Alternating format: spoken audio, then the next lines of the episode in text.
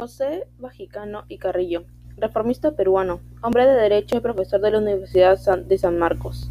Sus planteamientos liberales apoyaron la renovación de los estudios, la protección de la prensa libre y la difusión del enciclopedismo.